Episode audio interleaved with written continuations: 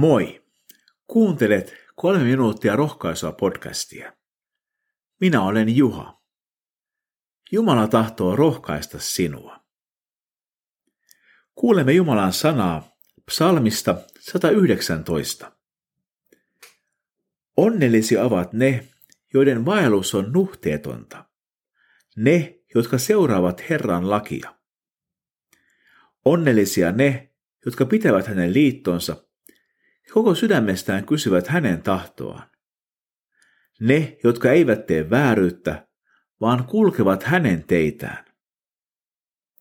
Jos vähän aikaa sitten kuulimme hyvin lyhyen psalmin, tällä kertaa olemme raamatun pisimmän psalmin ja luvun äärellä.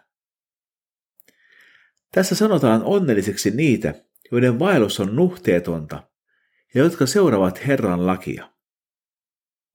Ehkä asian voisi kääntää niin, että mitä vähemmän sinä välität Jumalan tahdosta, sitä onnettomampi sinä olet. Psalmi jatkuu. Miten nuorukainen pysyy oikealla tiellä?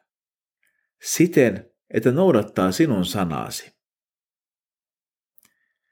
Tämä koskee kyllä kaiken ikäisiä. Mutta kenties nuorena asia on vaikeampi käsittää. Miten nuorukainen tai ylipäänsä ihminen pysyy oikealla tiellä? Siten, että hän noudattaa Jumalan sanaa. Pyhä raamattu ohjaa meidät Kristuksen tuntemiseen. Tällä tiellä löytyy rauha ja iankaikkinen elämä. Tästä asiasta puhuu kauniisti myös psalmin jae 105. Sinun sanasi on lamppu, joka valaisee askeleeni.